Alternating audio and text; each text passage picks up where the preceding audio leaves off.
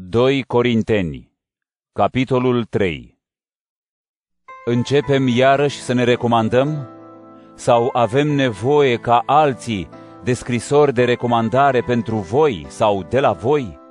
Scrisoarea noastră sunteți voi, scrisă în inimile noastre, cunoscută și citită de toți oamenii, căci este limpede că voi sunteți scrisoarea lui Hristos, alcătuită și scrisă nu cu cerneală, ci cu Duhul Dumnezeului celui viu, nu pe table de piatră, ci pe tablele de carne ale inimilor voastre.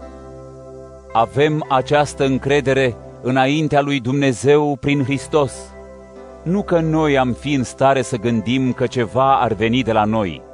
Puterea noastră vine de la Dumnezeu care ne face pe noi slujitorii noului legământ, nu ai literei, ci ai Duhului, fiindcă litera ucide, însă Duhul dă viață.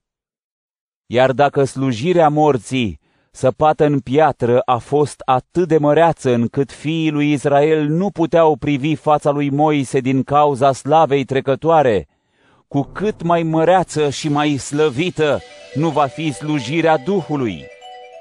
Căci dacă slujirea care a adus pedeapsa a fost slăvită, cu cât mai mult o va întrece în slavă slujirea dreptății, iar în această privință, ceea ce a fost slăvit atunci, nici măcar nu a fost slăvit față de slava covârșitoare de acum. Căci dacă ceea ce era trecător a fost slăvit, cu mult mai mult este slăvit ceea ce nu piere.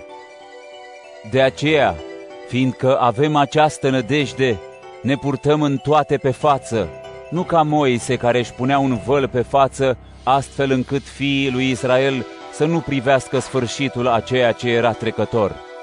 Dar gândurile lor s-au împietrit, fiindcă și până în ziua de azi, la citirea vechiului legământ, rămâne același văl care nu s-a mai ridicat, fiindcă este desfințat doar în Hristos – Până astăzi, ori de câte ori este citit Moise, se așterne un văl peste inimile lor.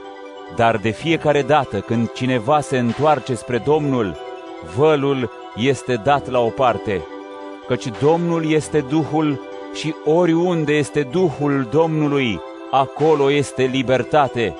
Iar noi toți, cu fața descoperită, vedem ca într-o oglindă slava Domnului, și în același timp suntem schimbați într-o slavă tot mai mare prin Duhul Domnului.